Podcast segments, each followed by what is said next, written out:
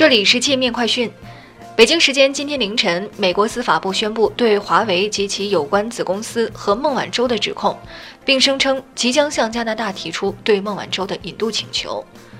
针对美方指控，中国外交部回应说，中方高度关切美国司法部对华为公司及其副董事长、首席财务官孟晚舟等提出起诉。中国政府一贯要求中国企业在依法合规的基础上开展对外经济合作，同时要求各国为中国企业的正常运营提供公平、公正、非歧视的环境。一段时间以来，美方动用国家力量抹黑和打击特定的中国企业，企图扼杀企业的正当合法经营，背后有很强的政治企图和政治操弄。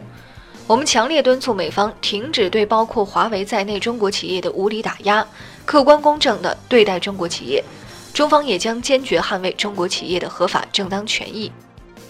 关于孟晚舟案，中方已经多次表明严正立场。美加两国滥用他们之间的双边引渡条约，对中国公民无理采取强制措施，是对中国公民合法权益的严重侵犯。